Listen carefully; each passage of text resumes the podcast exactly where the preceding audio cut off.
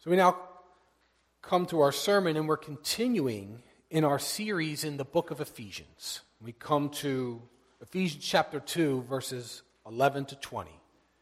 And in this series, Christ and the church, we're considering what Paul has to say about what it means to be in Christ and what that demands of us as Christians. So please turn with me to Ephesians chapter 2 verses 11 to 20.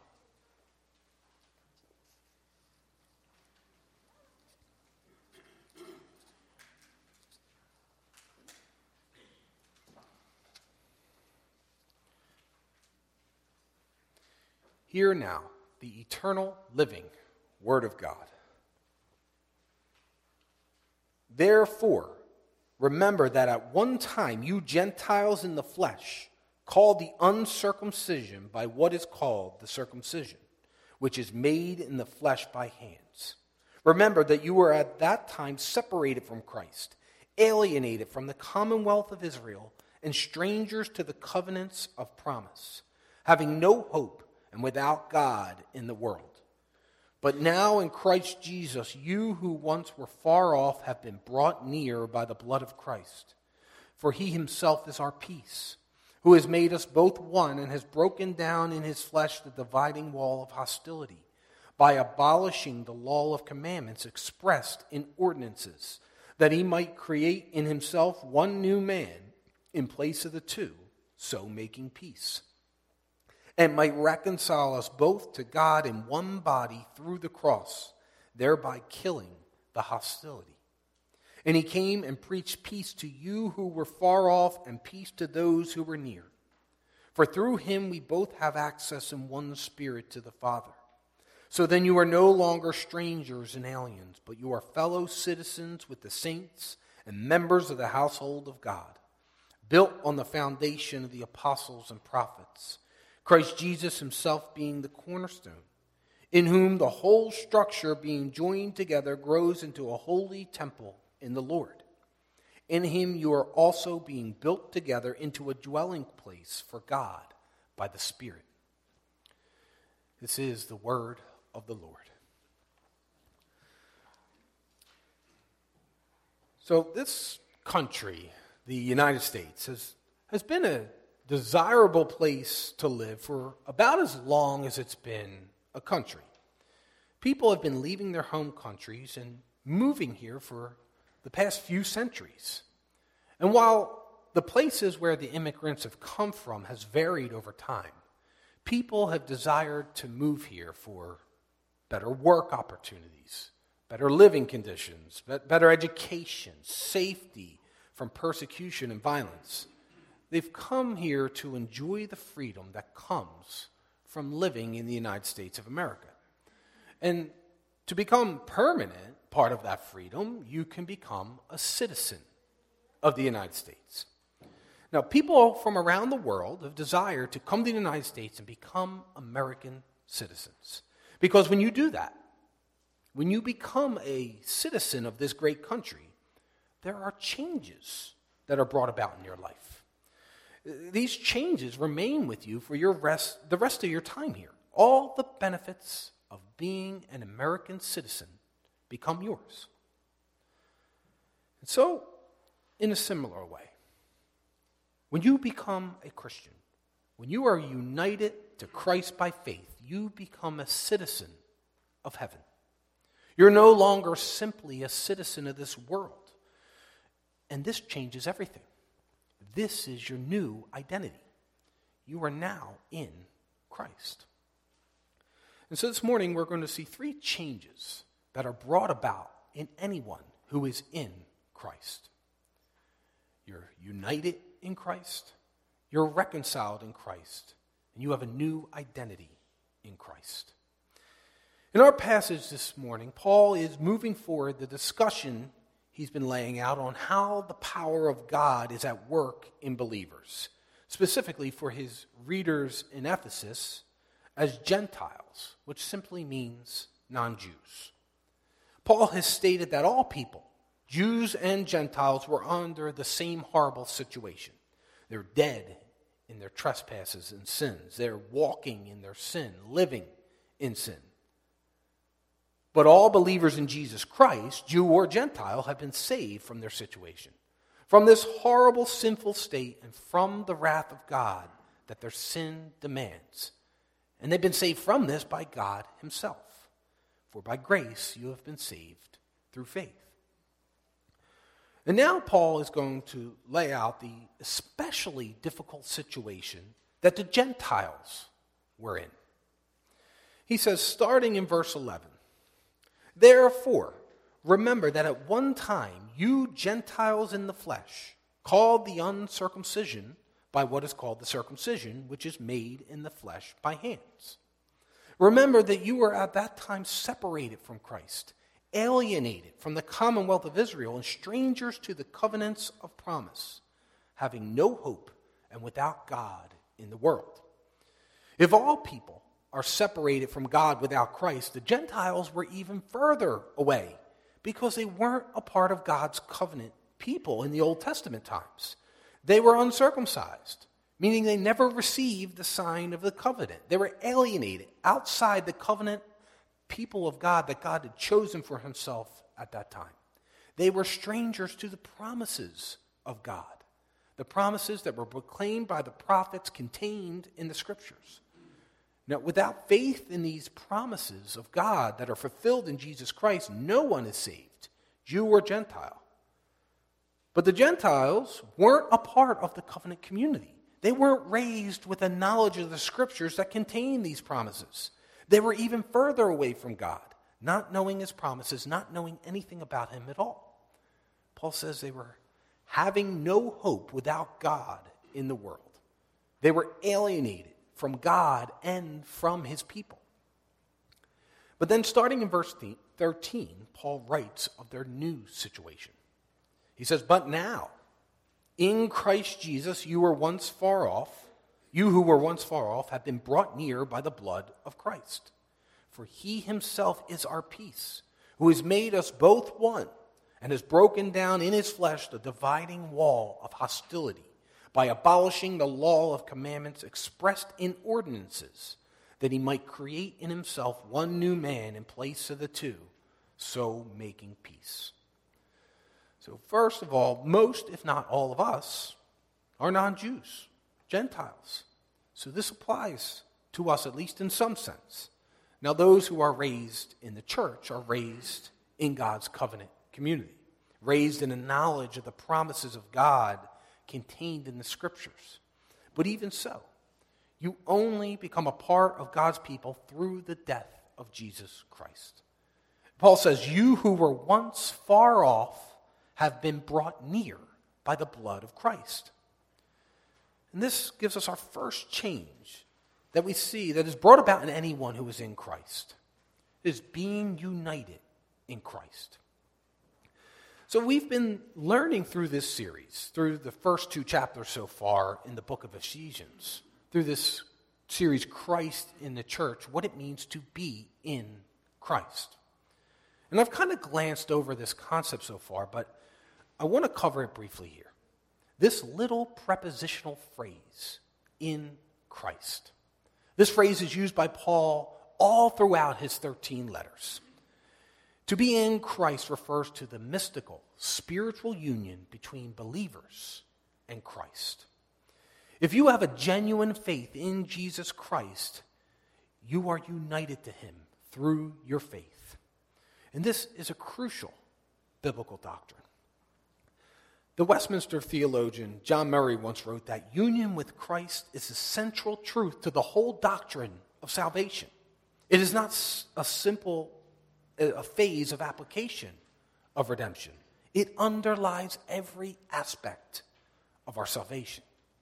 The union with Christ, being in Christ, is a key theme throughout this letter as well to the Ephesians, because being in Christ is central to what it means to be a Christian.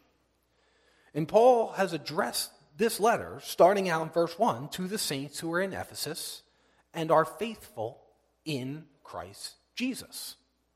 Then, throughout the chapter 1 of the letter, he lays out all the blessings we have in Christ through our spiritual union with Christ.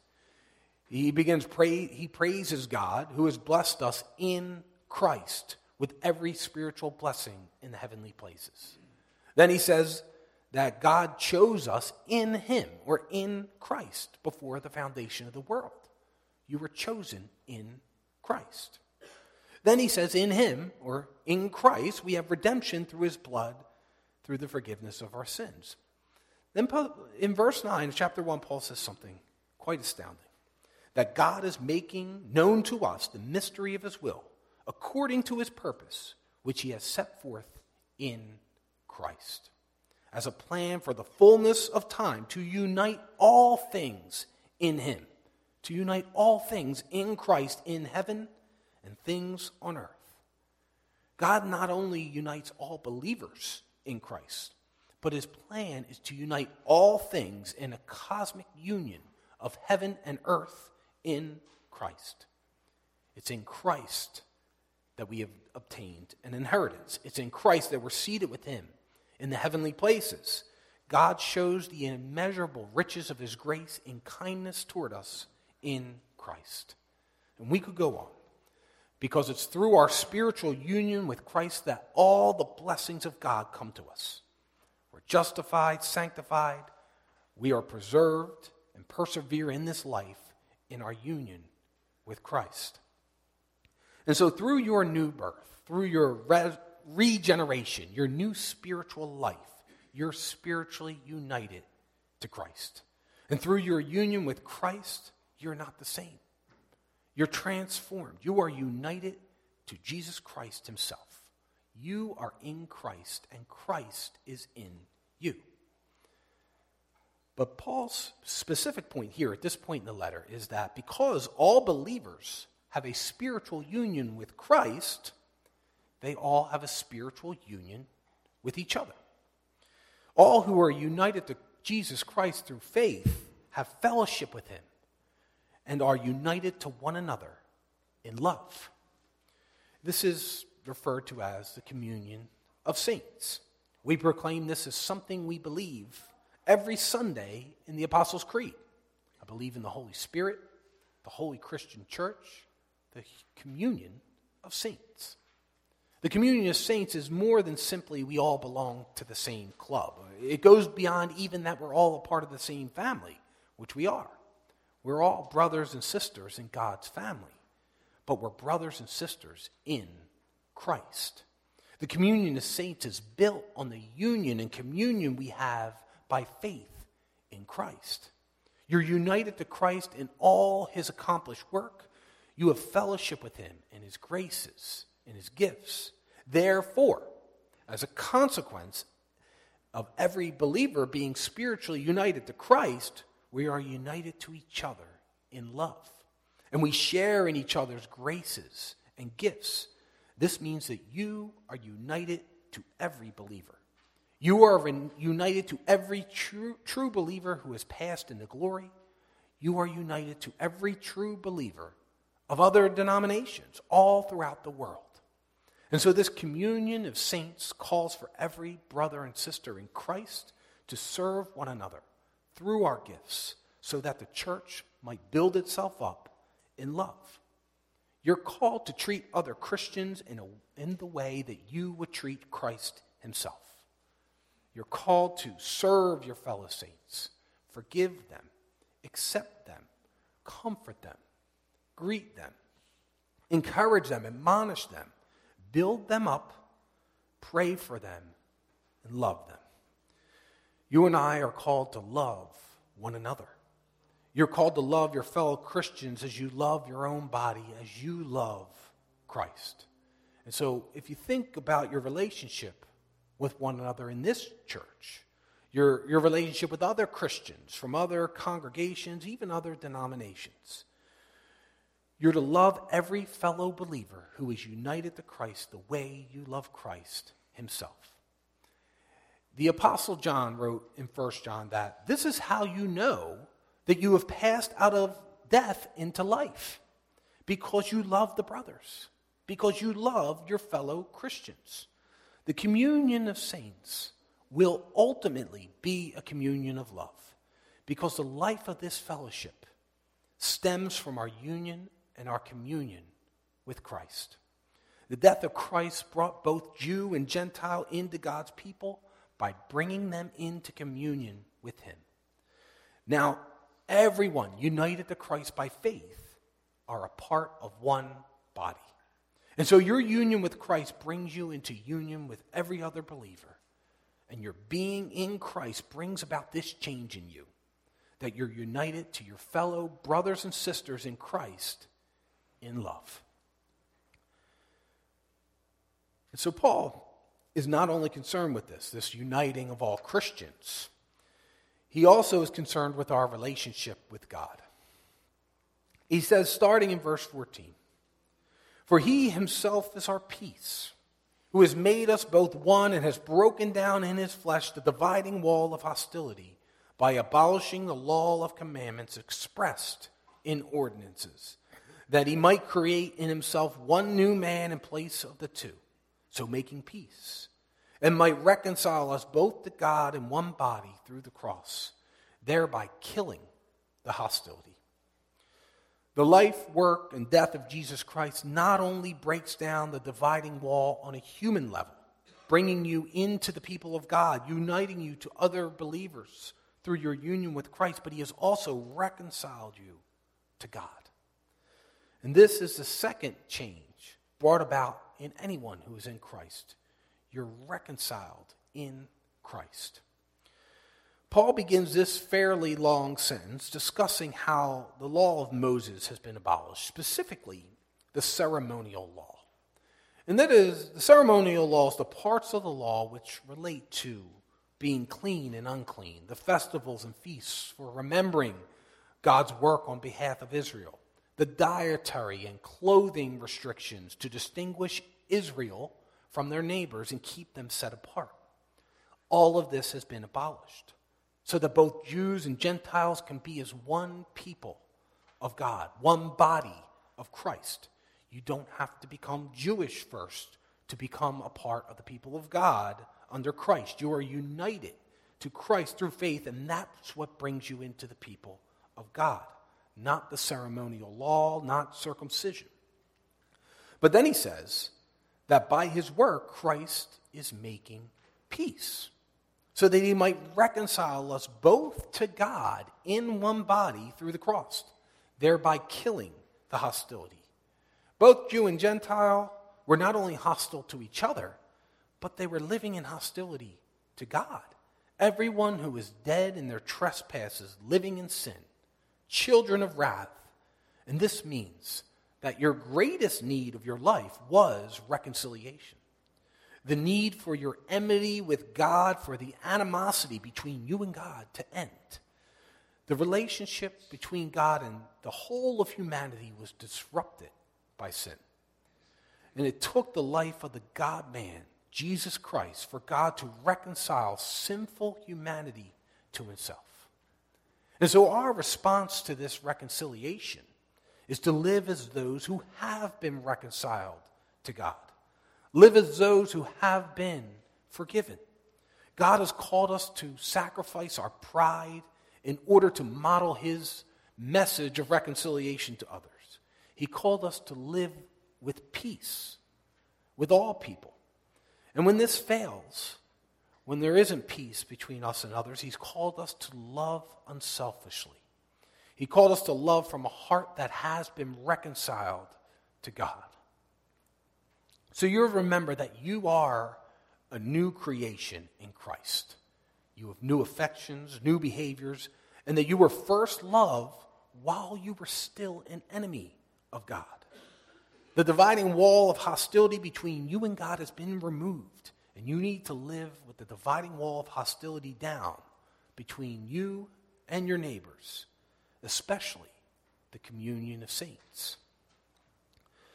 And so Paul's argument is that Christ united Jews and Gentiles together in one people of God by reconciling them both to God. God is bringing people of all nations to himself as he promised he would do. And he's done so, so through the reconciling work of Jesus Christ on the cross. Paul says of Christ, He came and preached peace to you who were far off and peace to those who were near. Jesus brought us peace with each other, uniting people who were once alienated into one people of God. And He did so by bringing peace with God for everyone Gentiles who were far off and Jews who were near. And He says in verse 18, For through Him, through Christ, we both have access in one spirit to the Father. Being united to Christ means you have access to the Father in the Spirit.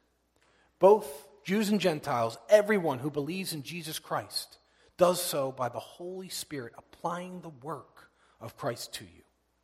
And through the work of Christ and His Spirit, you have access to the Father. And this is a part of change in you when you're united to Christ. Now, Paul concludes his thoughts here, speaking directly to the Gentile believers in Ephesus. Starting in verse 19, he says, So then you are no longer strangers and aliens, but you are fellow citizens with the saints and members of the household of God, built on the foundation of the apostles and the prophets, Christ Jesus himself being the cornerstone, in whom the whole structure being joined together grows into a holy temple in the Lord. For the Gentiles, really every one of us, you and I, we are strangers, aliens, but God changed that. He made you a fellow citizen with the saints and members of the household of God.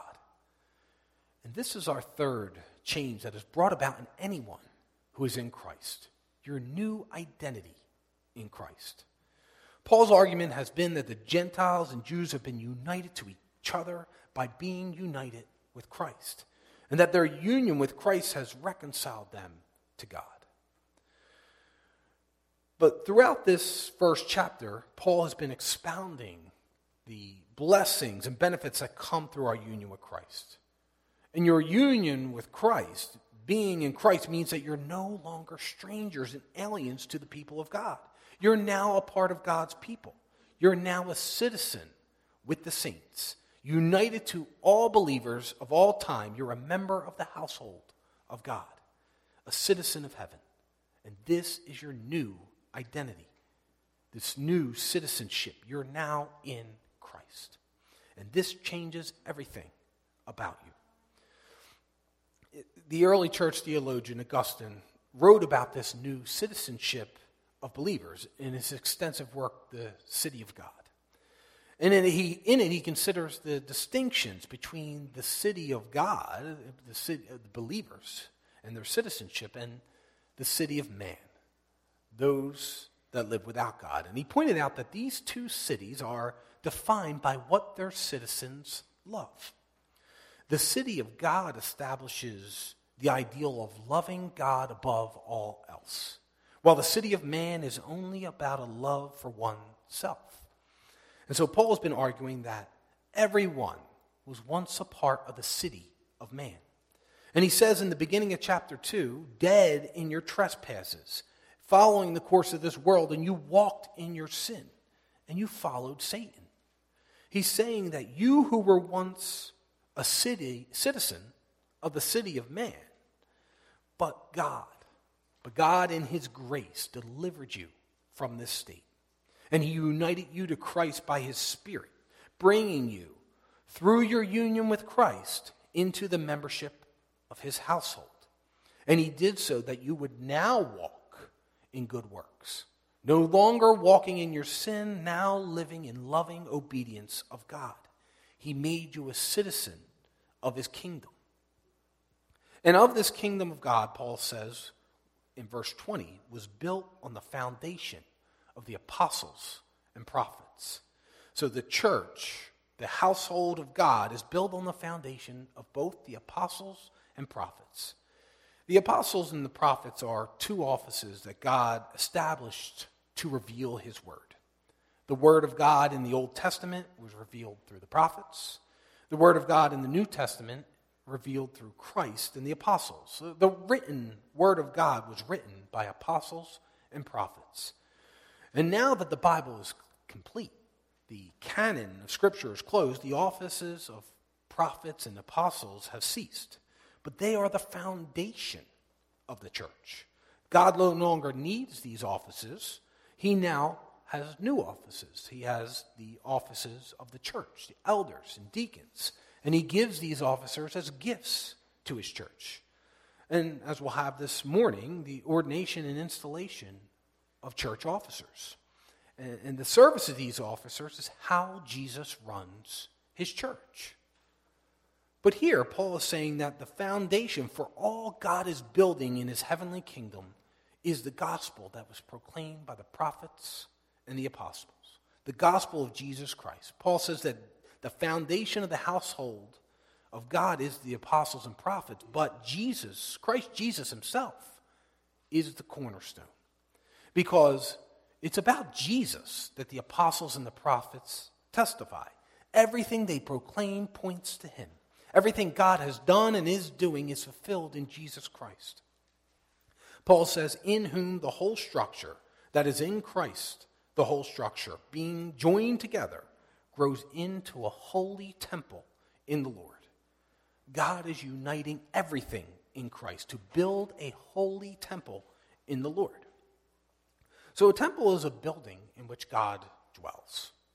And he's building a living temple on the foundation of the apostles and the prophets with Christ as the cornerstone. And Paul gives the believer's role in this in verse 22. In him, that is, in Christ, you are also being built together into a dwelling place for God by the Spirit. The result of God uniting his people together through their union with Christ is the dwelling place of God by the Spirit.